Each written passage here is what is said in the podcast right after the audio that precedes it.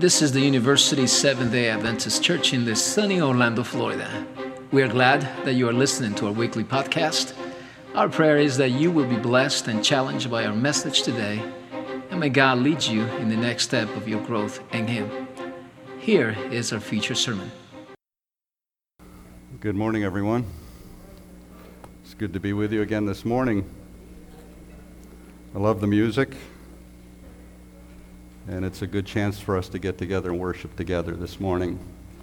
My goal this morning is to honor Christ and uh, to share with you a little bit. We're going to be talking about uh, John the Baptist, we're going to be talking about Job, and we're going to be talking about human suffering. And, um, but I thought I would begin by sharing a little bit of my own personal testimony with you.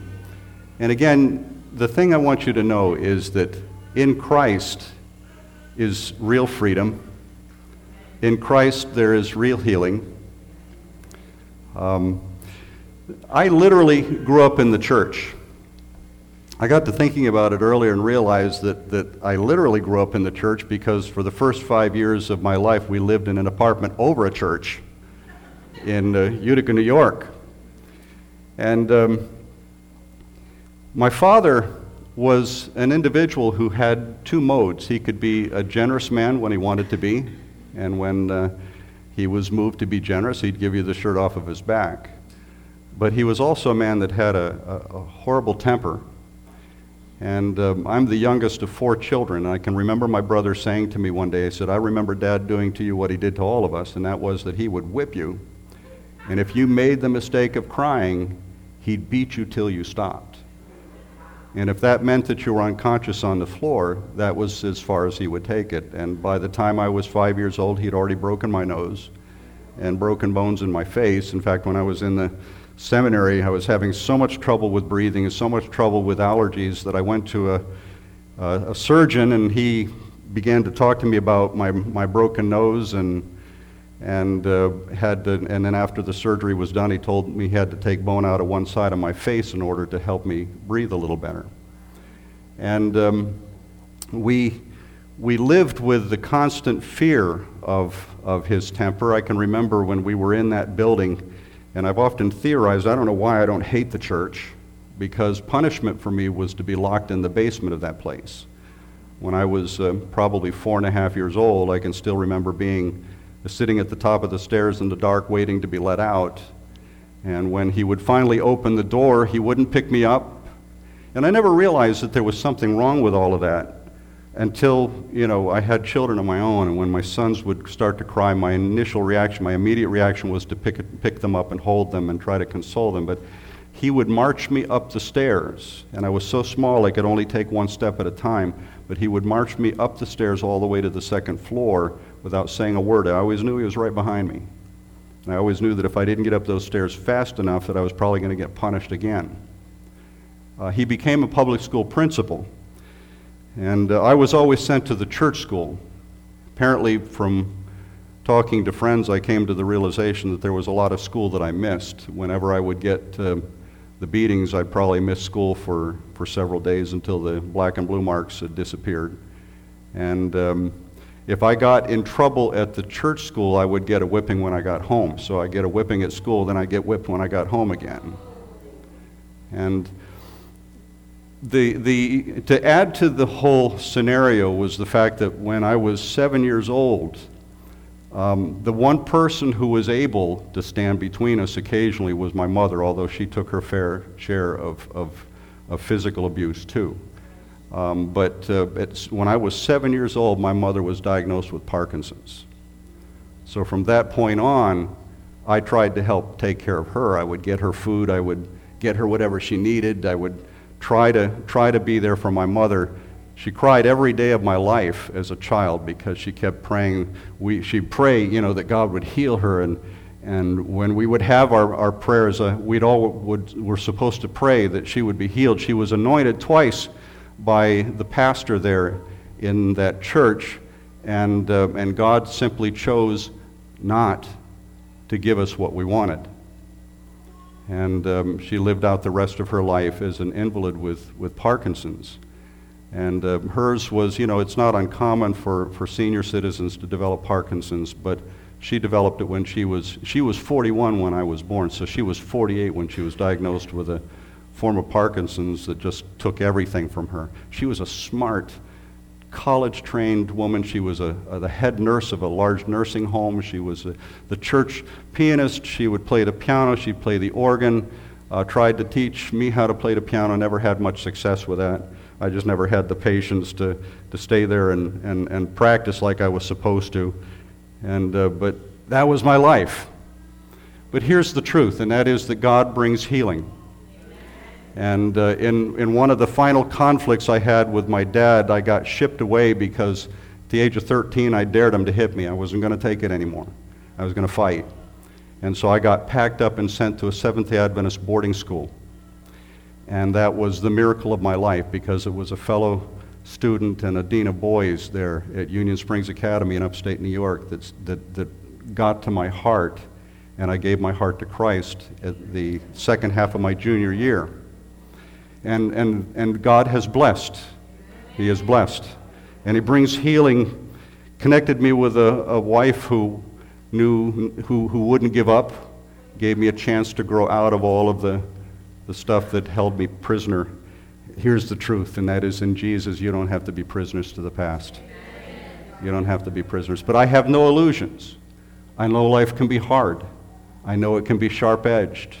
I know that it can be mean. And I know that our hearts are broken many, time by the, many times by the things that happen. And that's what I want to talk to you about today.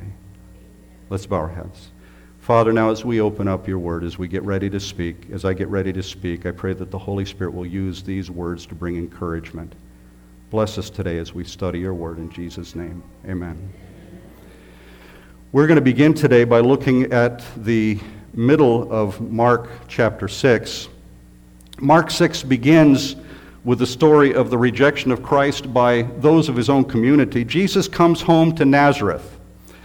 And uh, he went to the synagogue, as was his, his custom on the Sabbath. He has been teaching and preaching everywhere else, and there have been crowds and multitudes thronging every step and listening to all that he has to say. And Jesus comes home to Nazareth. And you know, things are always a little different at home than they are everywhere else, don't you? Don't you agree with that? You know, you get home, you can be a big shot someplace else, but when you get home, it's a whole different story.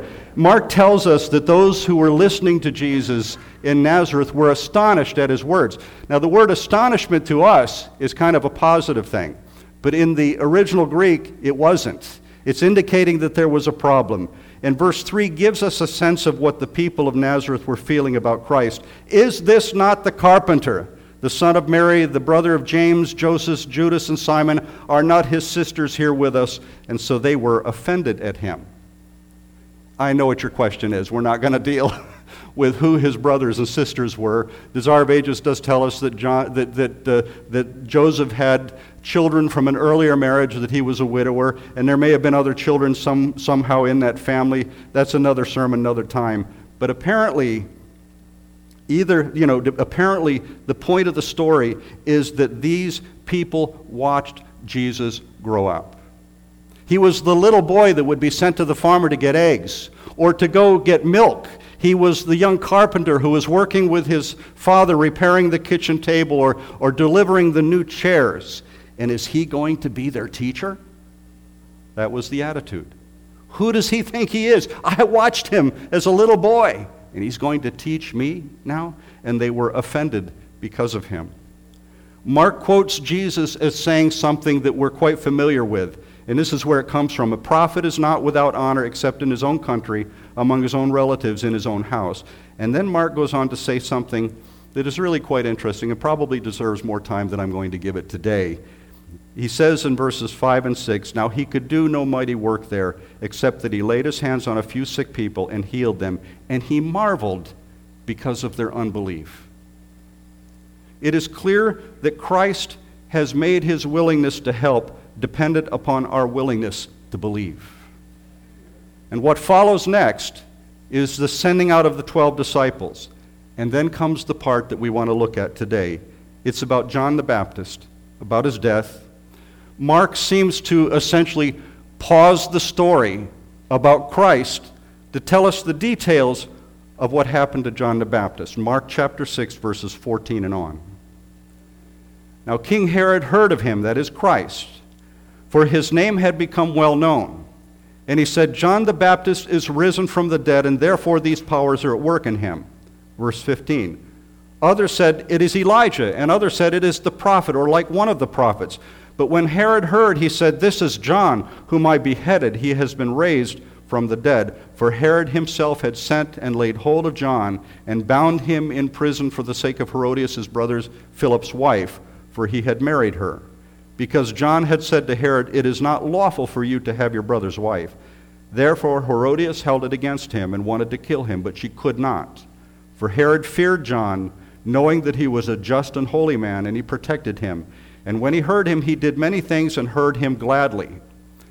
Now, it's apparent that Herodias liked the arrangement here. She was married to Herod's brother, but why settle for second place when by seduction and enticement she could have the top? And then came this nagging voice in the form of a man that was dressed like an Old Testament prophet, announcing to everyone in general that her relationship with Herod was a sin. She was going to teach this baptizer a few things about not messing with Herod's lover. The problem was that Herod had a conscience, and it wasn't dead yet. It was inclined to listen to John's voice, and while he didn't act on his convictions, he couldn't stop listening either. You know, there's a danger to being convicted about something and not acting on the conviction. When the Spirit is telling us that something is wrong and we don't act on that conviction, it becomes easier and easier to ignore the, ignore the voice of the Holy Spirit. Did you know that? We can become tone deaf to the Holy Spirit. Herod was in trouble, and he didn't seem to know it. The Spirit was bringing conviction to his heart, and the devil, in the voice of Herodias, kept whispering in his ear. Herodias' moment finally came, verse 21. Then an opportune day came when Herod on his birthday gave a feast for his nobles, the high officers, and the chief men of Galilee. This party has been going on for a while. Herod and his guests have been partying for some time. The wine is doing its job of dulling the senses and lulling the conscience to sleep. Herodias knew that this was her chance. And so she sent her daughter in to dance before the king. Verse 22. And when Herodias' daughter herself came in and danced, and pleased Herod and those who sat with him, the king said to the girl, Ask me whatever you want, and I will give it to you. He also swore to her, Whatever you ask me, I will give you up to half my kingdom. What an experience. Listen to Desire of Ages now. The king was dazed with wine, passion held sway, and reason was dethroned. He saw, he saw only the hall of pleasure with its reveling guests, the banquet table, the sparkling wine, the flashing lights, and the young girl dancing before him. In the recklessness of the moment, he desired to make some display that would exalt him before the great men of his realm. With an oath, he promised to give the daughter of Herodias whatever she might uh, ask, even to half his kingdom. Verse 24. So she went out and said to her mother, What shall I ask? And she said, The head of John the Baptist. Immediately she came in haste to the king and asked, saying, I want you to give me at once the head of John the Baptist on a platter. Boy, what a hardened little girl this was. She must have seen stuff that, that really seared her conscience. Verse 26 And the king was exceedingly sorry, yet because of the oaths and because of those who sat with him, he did not want to refuse her. Desire of Ages again tells us that if even one of the guests had raised an objection, John's life would have been spared. But they were all in the same condition as Herod.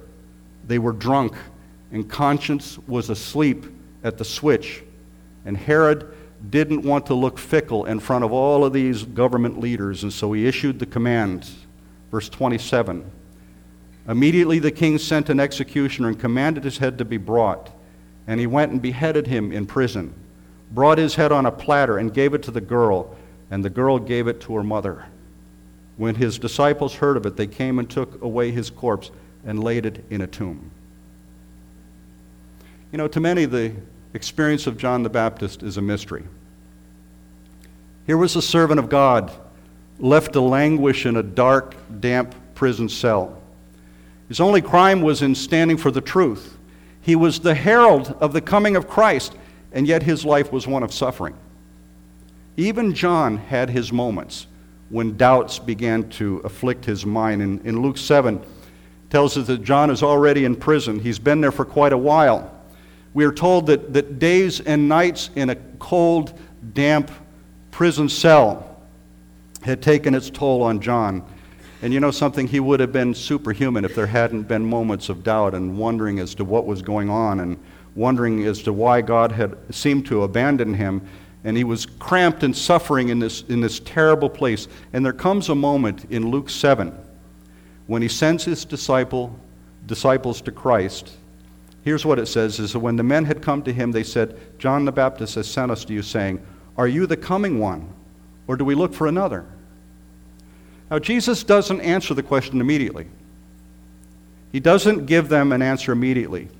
He, he lets them sit down and watch him work, and he heals the sick, he casts out demons, he opens the ears of the deaf, and in verses 22 and 23 of the same chapter, it says, Jesus answered and said to them, Go and tell John the things you have seen and heard that the blind see, the lame walk, the lepers are cleansed, the deaf hear, the dead are raised, the poor have the gospel preached to them, and blessed is he who is not offended because of me.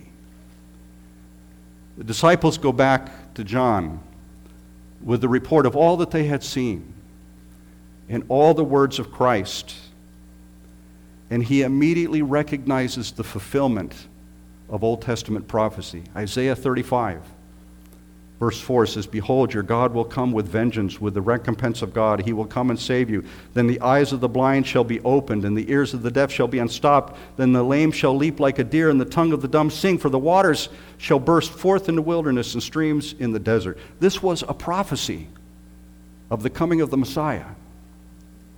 And John the Baptist, when he heard the description of everything that Christ had been doing, and when he heard Christ's words, the words that had been spoken to his disciples, he knew that Jesus was the long looked for Messiah. And we are told that from that moment on, he was willing to live or die as God saw fit. He was content with whatever happened. In Luke's account, Jesus is quoted as saying, Among those born of women, there is not a greater prophet than John the Baptist. And yet, John would be left to face a martyr's death to satisfy the lust for power in the heart of an evil woman. Brothers and sisters, there are times when God chooses not to intervene. There are times when, in the path of suffering comes into our life, and, and the Lord offers no option out. When He doesn't give us the privilege of getting out of the problem we're in. There are times when tribulation comes and when hardship strikes, and we send out the messengers, Lord, where are you? I don't understand what's going on here. What's going on? Why, why have you left me here like this? What is going on? What has gone wrong? Religion for some treats faith as if it's a good luck charm, as if as long as we have faith, nothing bad is going to happen to us when the reality is very, very different. Even God's children suffer. You know, when I was working on the sermon, I stopped and looked back at the title of the sermon, Even the Good Suffer, and I realized that that's probably not quite accurate because Paul would be very quick to tell us that there's no one good, not one. That we've all sinned and fallen short of the glory of God. A better title might have been, Even the Children of God Suffer. Even the children of God suffer. There's too much of Christianity that treats religion as a good luck charm, as if faith is going to keep bad things from happening. But bad things happen even to those who have faith. We live in a world of sin, and all of us have sinned, and we are all affected by sin. You know, one of the most important stories in the Bible when it comes to the topic of suffering is the story of Job. Probably one of my favorites in the Bible. You know, Job was so committed to God that he not only offered sacrifice for himself, but he offered sacrifice for his children, and he had a bunch of children. But he, offer, he would offer sacrifices for them just in case they had unknowingly done something wrong and hadn't yet confessed it to God. And so he'd offer sacrifice for them too. And how God sees Job is revealed in his own words. All of the angelic hosts present themselves before the Lord, and guess who's there among them? In Job 1, verses 8 through 11, it says, Then the Lord said to Satan, Have you considered my servant Job? That there is none like him on the earth, a blameless and upright man, one who fears God and shuns evil. So Satan answered the Lord and said, Does Job fear God for nothing? Have you not made a hedge around him? Around his household and around all that he has on every side. You bless the work of his hands, and his possessions have increased in the land. But now stretch out your hand and touch all that he has, and he will surely curse you to your face. Of course, he serves you. You give him everything he wants, you bless everything that he does, but remove your blessing, and he will curse you to your face. Do you know that that's the central issue in the book of Job? The central issue in the book of Job is when God removes his blessings, will Job curse him?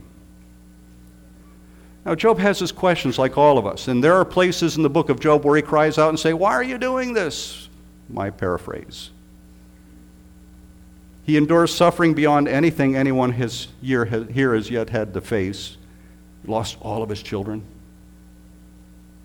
He lost all of his children, lost all of his wealth, lost his health. Everything is taken from him. And there are moments in the book of Job when Job cries out and he vocalizes his complaints just like we do. Why, Lord? What's going on here? But then comes Job chapter 13, verse 15, and it may be one of the most important statements in the book of Job and maybe in the Bible. Because Job, after all of his complaining and trying to figure out what's going on, finally says, Though he slay me, yet I will trust him. Though he slay me, he's taken everything else. If he is going to take my life, I will trust him anyhow. I will trust him anyhow.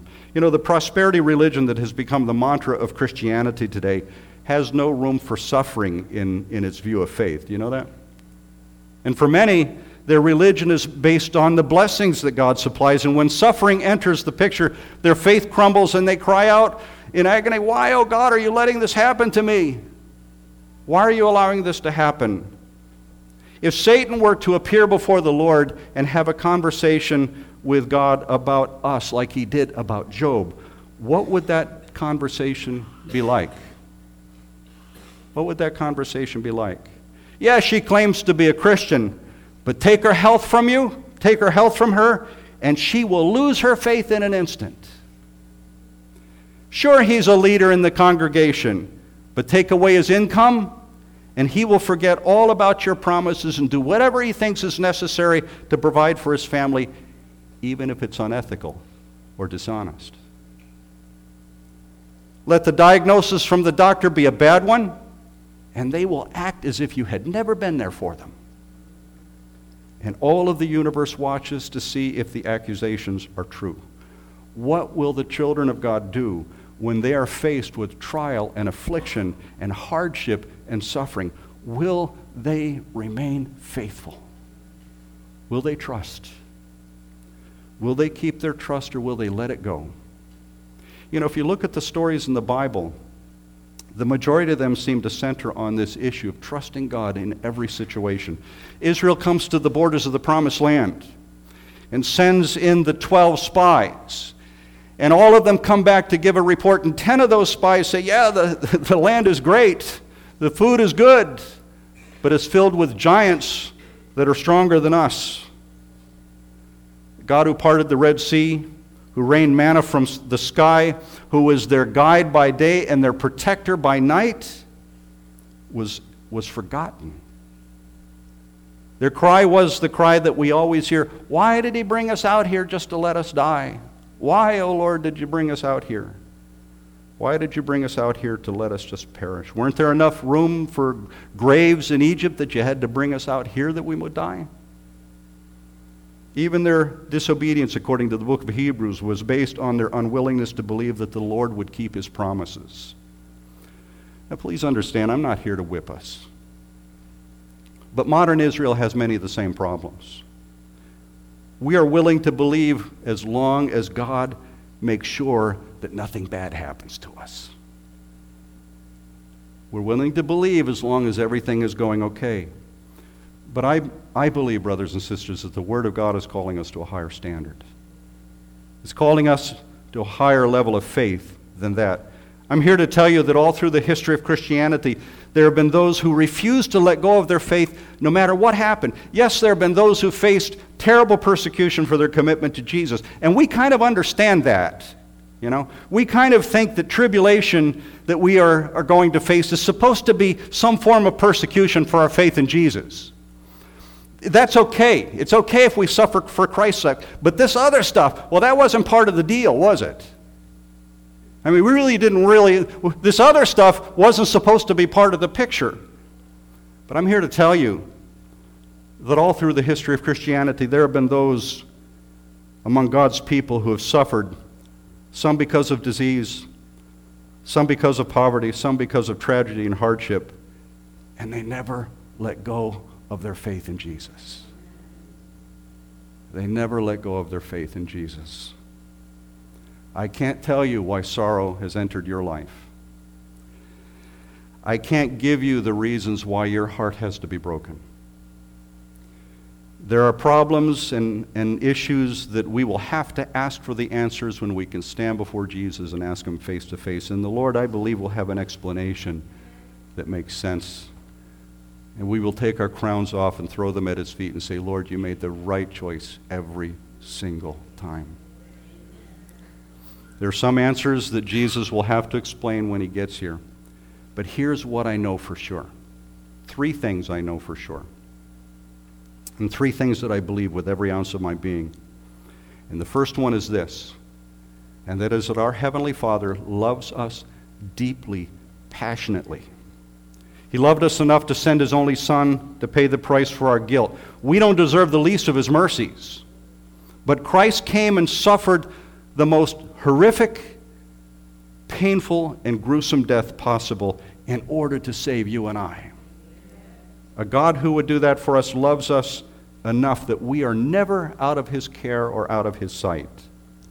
We are deeply and passionately loved. Loved so much that we are told that, that he would have given a son for just one of us. He knows you, he knows me, he knows us right down to the numbers of the hairs on our head, and I'm, I'm being told that I'm losing a few of those as I get older. But he loves us enough that he would have done all of this for just you or for me. So, the first thing I know for certain is that we are loved deeply and passionately by our Heavenly Father. Second thing I know is that He is determined to save us no matter what. That He's going to do everything He can to save us.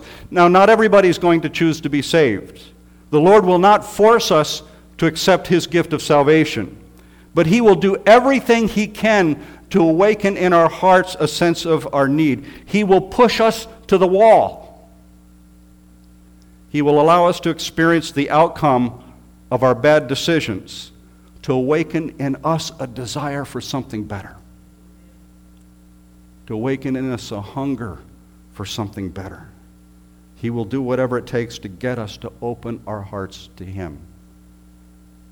The third thing I know for certain is that the Lord has eternity in mind for us. That everything that we go through has the goal of eternity. Whatever I have to go through here pales in comparison with eternity. When we stand in the gates of heaven and we see the joy that is set before us, and we look into that magnificent, glorious face of Jesus, what we have got, what we have had to go through here will pale in comparison. Now, don't misunderstand me again. I'm not trying to minimize what people go through. I'm not trying to minimize the suffering that you've had to face. Life can hurt badly. Life can, can sting badly. The war between good and evil is still being waged. Suffering is still the rule of this world. And I know that my heart someday will be broken by the circumstances of, of this life. But I beg you, whatever happens in your life. Don't let go of Jesus. Don't let go of Christ. Eternity is ahead. Jesus is coming to take us home. The gates of heaven are open, and even if I am locked in the in the dark. And I can't see the light. I can feel the warmth radiating from the gates of heaven because the gates are open and Jesus is coming to get us, to take us home. Don't let go. Don't give up. Jesus will hold your hand through the worst suffering. He will not let go of you no matter what happens. You know, one of my favorite stories in the Gospels is the story of Jairus' daughter. He comes to Jesus because his daughter is critically ill and wants desperately to save her life. I raised two boys. You know, we have two granddaughters now. Girls are so different than boys. it's such a wild experience, you know, when they, they would occasionally come over and stay overnight with us. I abandon ship. I, I leave the master bedroom to grandma and the girls, and I head to the guest room on the other side of the house, you know. It's just like, it's just, you know, the, you know, it's the dolls and the getting into the bed in the middle of the night and getting the, you know, the, the foot and the ribs and stuff. I, I just kind of say it's easier for me to go sleep in the, in the guest room, you know. So I leave grandma with the girls on the one side, and I head to the guest room. And I can see Jairus' face. He is desperate because his little girl is sick, critically sick. And he finally finds Jesus, and they are on their way, but the crowds are thronging them on every side. And I can sense the man's anxiety. He must, his heart must have just been on the verge of heart attack, just the stress of trying to get to the house because it is, it is so critical that they get there before he loses that little girl. And, and the crowd is thronging him. And then this woman comes and touches the hem of her robe, and everything comes to a, a stop. Well, Jesus is asking, Who touched me? And Jairus must have been, in, inside of his head, he must have been frantic. Frantic. Please, let's keep moving. We've got to keep moving. And finally, they get all of that taken care of, and the crowd is still thronging them, and they're still trying to push their way through the crowd. And a servant comes up and grabs Jairus by the arm and whispers in his ear, Don't trouble him any further. I'm sorry, but she's gone. She's dead. He must have been ready to break. But Jesus turns around and catches him in the eyes and says, Don't be afraid. Just believe. Just believe. And Jesus had it in hand. I don't know what the circumstances of your life are. I don't know what's breaking your heart right now. I don't know what keeps you awake at night, what makes it difficult for you to find peace. I don't know what it is that what the crisis is in your life right now that seems to dog your step. Jesus is in control. And He's looking into your eyes this morning, and He's saying to you, Don't be afraid, just believe.